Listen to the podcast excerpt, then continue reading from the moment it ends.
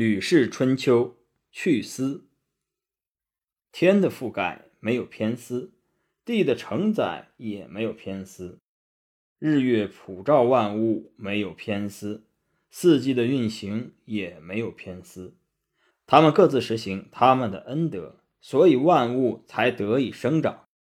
皇帝说：“音乐仅止淫靡，色彩仅止炫目，衣服仅止厚热。”香气禁止浓烈，饮食禁止丰美，宫室禁止高大。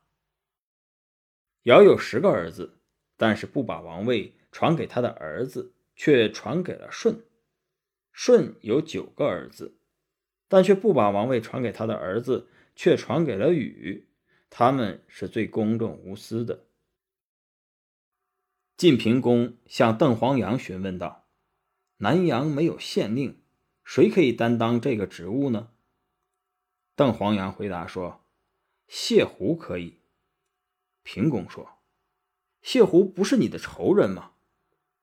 邓黄羊回答说：“您是在问谁可以担任这个职务，没有问谁是我的仇人呢？”平公说：“说得好。”于是任用了谢胡，国人对此都说好。过了一段时间。平公又问邓黄羊说：“国家缺个军尉，谁可以担任这个职务啊？”邓黄羊回答道：“邓武可以。”平公说：“邓武不是你的儿子吗？”邓黄羊回答道：“您是问谁可以担任这个职位，没有问谁是我的儿子呀？”平公说：“说得好。”于是又任用了邓武。国人对此又都说好。孔子听说这件事后说：“邓黄阳的这句话呀，说的太好了。推举外人不回避仇人，推举家人不回避儿子。邓黄阳可以说是公正无私了。”墨家有个大师叫做傅吞，住在秦国。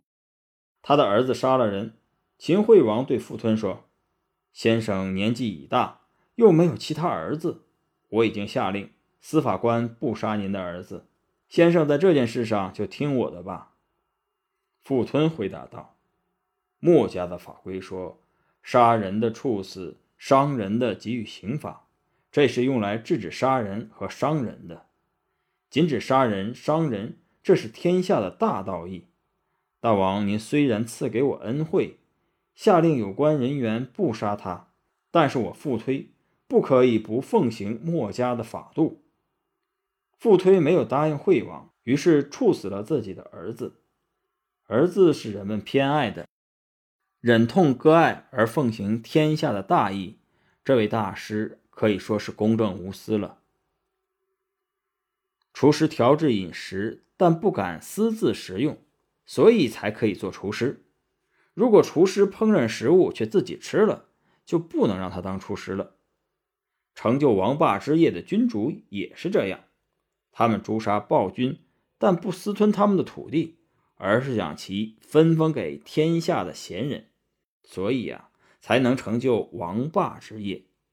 他们如果诛杀暴君而私占他们的土地，那也就不能成就王霸之业了。